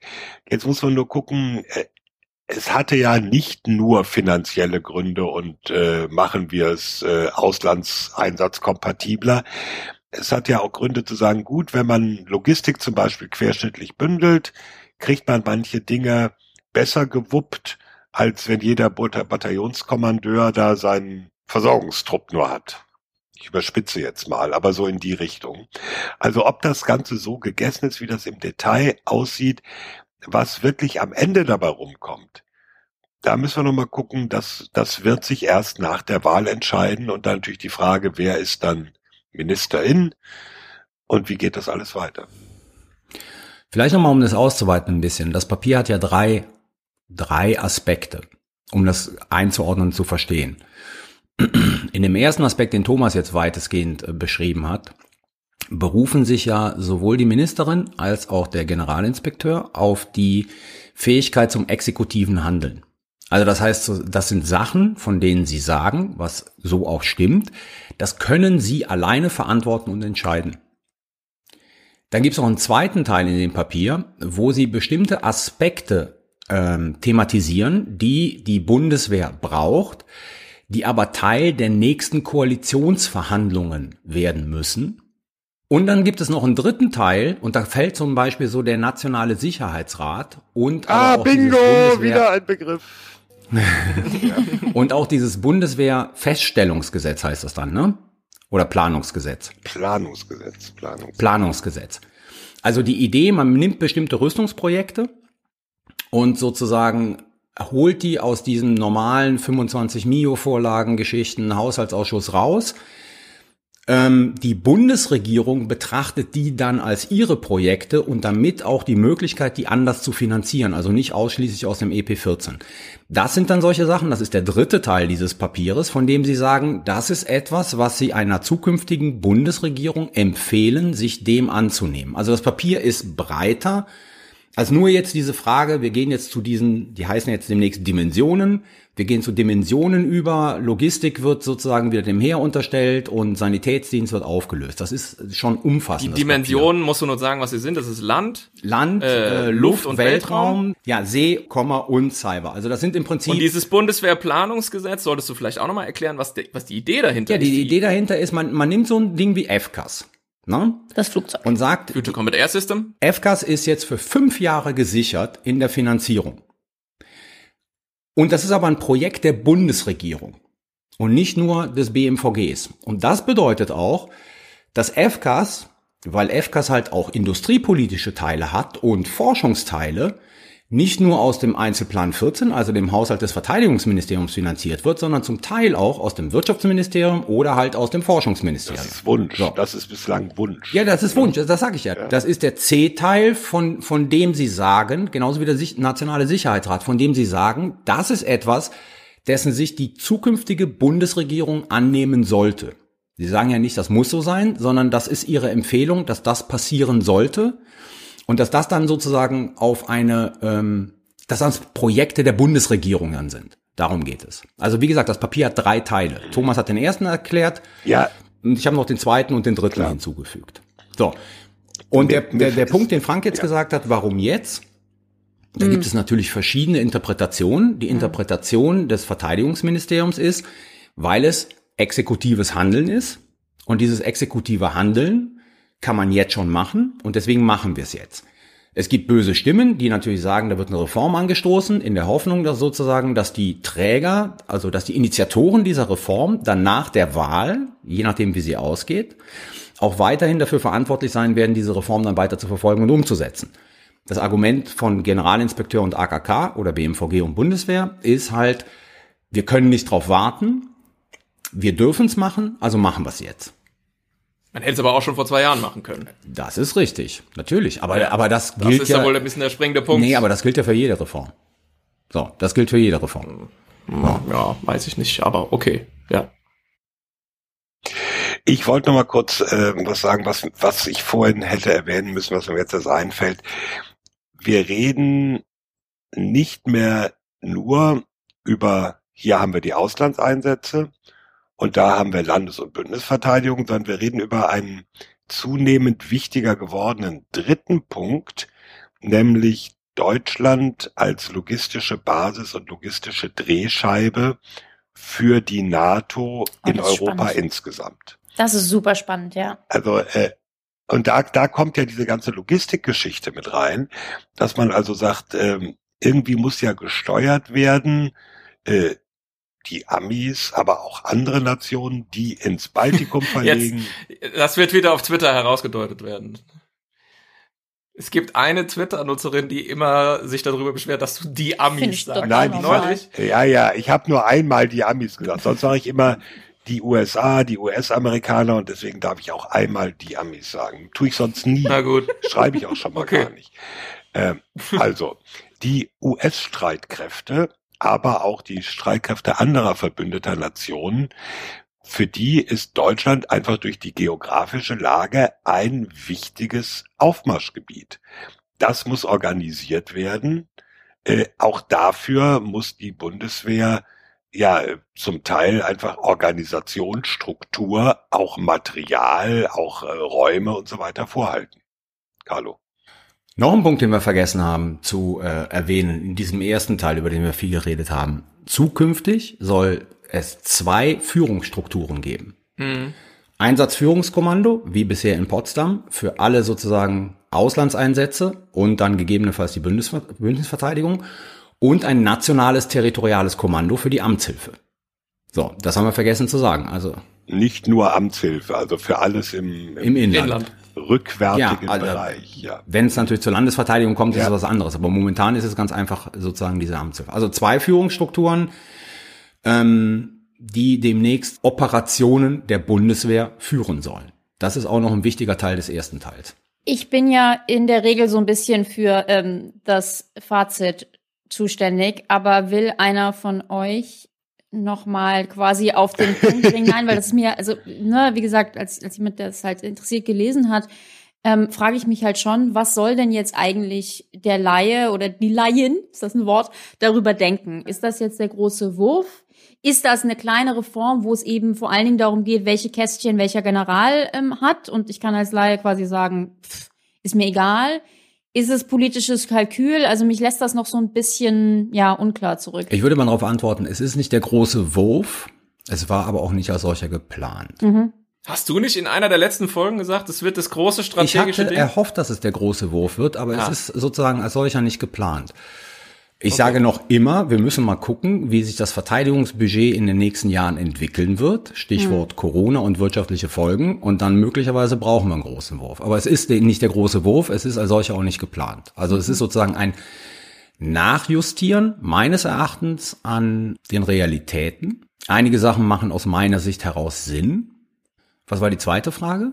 Nee, das war's. Deine Einschätzung. Quasi abschließende ja. Einschätzung. Was, was soll jetzt jemand, der jetzt nicht irgendwie Soldat ist, ähm, darüber denken? Ähm, Dem kann es ja. egal sein. Dem kann es egal sein. Nö, nicht ganz, weil es hat ja dann irgendwann Einfluss auch auf Kosten, Material. Ja, aber das ist ja das, was ich sage, da, da, müssen, da, da müssen wir jetzt mal abwarten, was sozusagen 2022, 2023 passieren wird. Momentan kann es sozusagen unseren Müttern egal sein. so. Jein, es denn, sind Soldatenmütter. Ich nenne mal zum Abschluss das, was in dem Papier so als Bereitschaftsstati, Status, Statuten, Statusse, Stati. wenn Stati? Lateiner zuhört, da krieg ich wieder Ärger. Felgentreu wird dich sofort in Berlin irgendwo von der Straße zerren. genau. Äh, da ist also vorgesehen, ein Teil der Soldaten ist in der sogenannten Einsatzphase verlegefähig innerhalb von sieben bis 30 Tagen. Zweite Phase erhöhte Einsatzbereitschaft, äh, 30 bis 90 Tage, Notice to Move, Mitteilung zur Verlegung und die sogenannte Basisphase, Vorlauf von 90 mit bis maximal 360 Tagen. Das heißt aber auch im Umkehrschluss, mehr als ein Jahr Vorwarnzeit gibt's für niemanden. Ja, und jetzt? Was soll uns das sagen? Nee, ich sag nur, dass das, das äh, interessant ist ja vor allem diese Geschichte der Einsatzphase und der erhöhten Einsatzbereitschaft. Da geht es ja nicht nur um die Soldaten, sondern auch das Material. Das heißt, es wird ein bestimmter Anspruch gestellt an die Truppe und auch an vorhandenes ja, Material. Weil wenn du Leute haben willst, die innerhalb von einer Woche abmarschbereit sind, dann musst du denen auch das nötige Zeug in die Hand drücken. Gut, äh, auch das ist doch ein Thema, was uns noch lange erhalten bleiben wird. Die Bundeswehr der Zukunft. Rike, machst du uns ein Fazit? Aber gerne. Ähm, das war die 44. Folge, Schnapszahl. Und wir haben äh, wieder über zwei Themen gesprochen. Zuerst das Thema Raketenabwehr. Wie funktioniert dieselbige? Was ist da eigentlich alles mit drin? Was sind die Herausforderungen? Ich denke, letztendlich das Wichtigste fast war unsere Diskussion über ja die politischen Auswirkungen von ähm, Raketenabwehr. Und äh, vielleicht noch als Hinweis für diejenigen, die das sehr spannend finden, wir hatten verschiedene Aspekte zu diesem Thema schon auch besprochen. Wir haben eine, wir haben eine Folge mit Fabian Hinz, ähm, dem Raketenexperten gemacht. Die heißt auch so schön Raketen, Raketen, Raketen. Ähm, das könnte von Interesse sein. Wir hatten eine Folge zur Drohnenabwehr und nochmal der Hinweis, Carlo hatte ein sicherheitshalber aktuell, das findet sich auf Twitter, gemacht zu eben Iron Dome, dem israelischen System und welche politischen Auswirkungen das hat. Also das alles so als Hinweise noch in diesem Themenfeld. Und das zweite Thema war die Bundeswehrreform. Ähm, ja, wir sind da, wir haben erklärt, worum geht es, was wurde da vorgeschlagen. Und ähm, das, das Fazit, äh, wenn ich das so nennen darf, was Carlo dann gezogen hat, ist zu sagen, na ja, vielleicht nicht der große Wurf, aber es versucht auch nicht der große Wurf zu sein. Insofern ähm, ist das jetzt hier auch gar nicht die, die Kritik. Die große Frage wird letztendlich sein, wird diese Reform so durchgeführt? Und das hat natürlich vor allen Dingen damit zu tun, ja, wer im September die Wahl gewinnt, in welche Koalition wir sind und wer am Ende im BMVG, im Verteidigungsministerium sitzt. Und dann können wir uns das nochmal angucken. Formidabel. Aber sag nicht Reform. Die sagen extra, Sorry. es ist keine Reform. Und schon sind wir beim Sicherheitshinweis. Sicherheitshinweis. Mein Sicherheitshinweis heute, kurz und knapp, bye bye Open Skies. Der Vertrag über den offenen Himmel, der zwischen den USA und Russland und den Europäern vor langer Zeit geschlossen worden, ähm, steht vor dem definitiven Ende. Gestern hat der russische Senat, also das russische Oberhaus dafür gestimmt, den Open Skies Vertrag zu verlassen. Damit hat die Duma geschlossen dafür gestimmt, äh, den Open Skies Vertrag zu verlassen. Die USA haben Russland schon vor einigen Tagen mitgeteilt, dass sie nicht äh, vorhaben, in den Open Skies Vertrag zurückzukehren. Es besteht vielleicht noch die ganz, ganz, ganz kleine Möglichkeit, dass auf dem bilateralen Treffen zwischen Biden und Putin es hier noch eine Überraschung gibt. Das ist meines Erachtens eher nicht zu erwarten. Und damit ist einer der meines Erachtens für Europa insbesondere wichtigen Rüstungskontrollverträge endgültig gescheitert.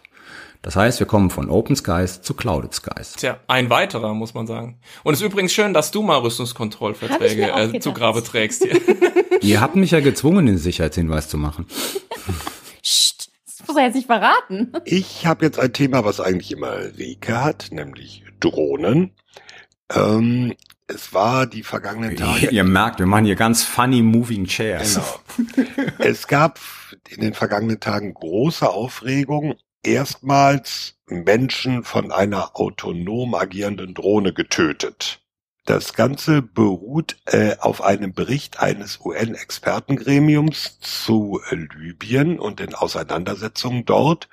Und da wird erwähnt, dass vergangenes Jahr im März äh, es dann Gefechte gab, bei denen türkische Drohnen vom Typ Kargu 2 eingesetzt wurden. Das sind so Quad, nicht Quadcopter, aber so Hubschrauberdrohnen. Äh, sieben Kilo schwer, 1,3 Kilo davon Sprengstoff. Und eine solche oder mehrere solcher Drohnen haben halt in diese, diese Auseinandersetzung in Libyen eingegriffen. So, jetzt sagt dieser UN-Bericht, möglicherweise waren die autonom unterwegs, also nicht ein Mensch hat den Feuerbefehl gegeben, sondern diese Drohnen wurden losgeschickt, hatten keine Verbindung zur Steuerzentrale und haben dann eigenständig ein Ziel ausgewählt und mit ihrer Sprengstoffladung bekämpft. Das Problem an der Geschichte ist, wir wissen es nicht.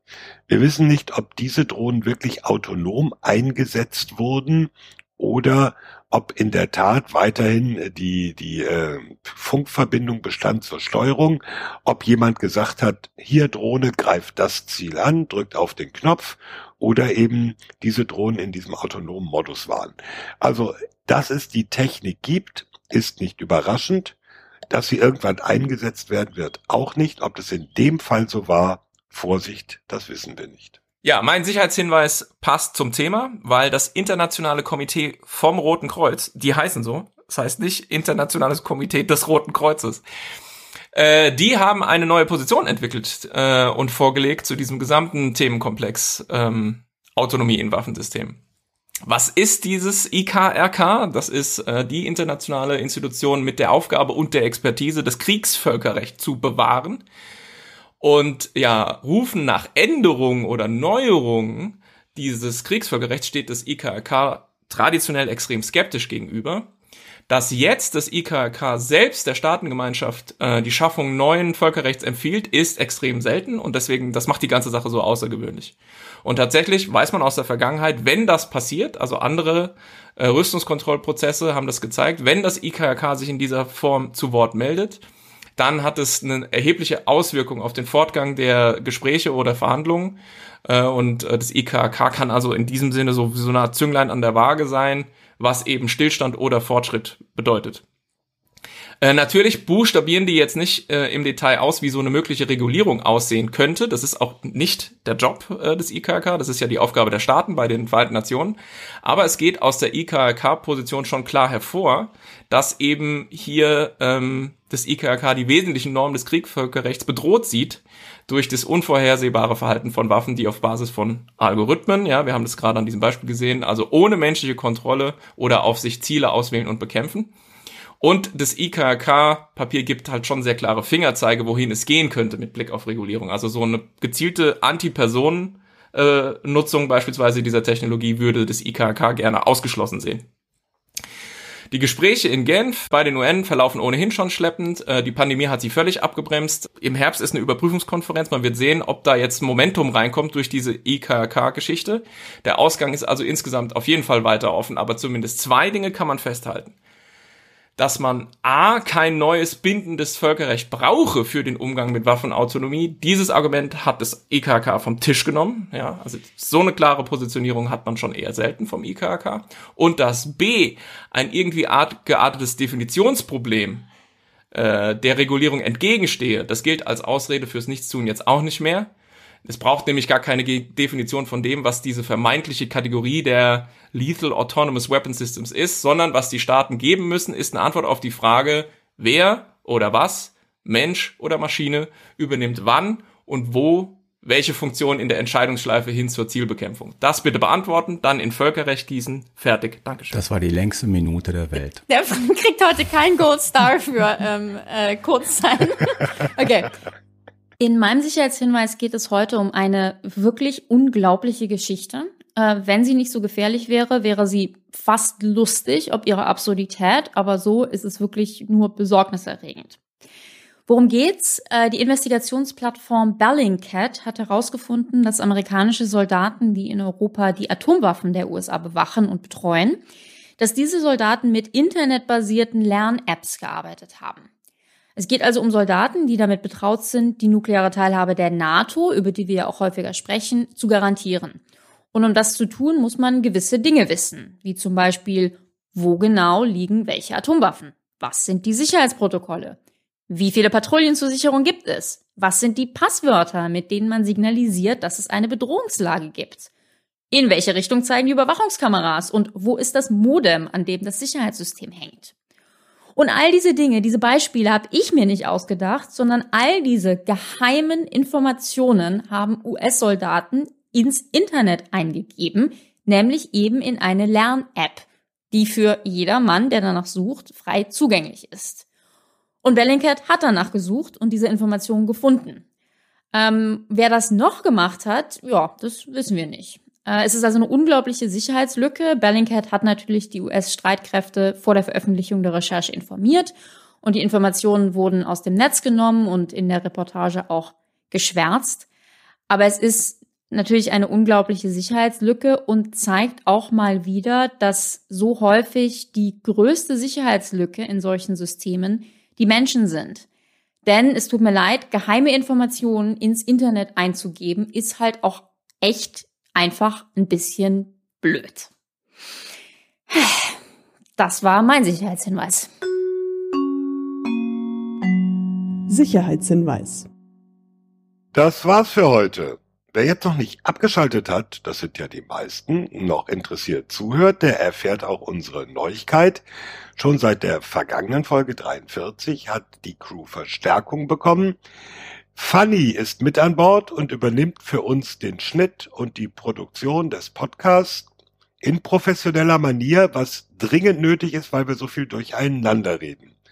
Wir freuen uns sehr darüber. Hallo Fanny und diesmal haben wir dir wieder ein ordentliches Paket hingelegt. Möglich ist das natürlich nur dank der finanziellen Unterstützung durch unsere Patrons, für die wir nochmal ganz, ganz herzlichen Dank sagen. Und wir sagen natürlich auch Danke für die Audio, ich wiederhole mal, Danke für die Audio-Botschaften mit Fragen, über die wir uns immer besonders freuen. Mal ernsthaft, Leute, mit Audio kommen nur wenige ihr könnt das doch alles. Eine Sprachmemo aufnehmen und uns schicken, statt eine Mail zu schicken, das geht doch. Jedenfalls freuen wir uns drüber. Ja, traut genau. euch mal. Nicht immer alles dem Marco überlassen.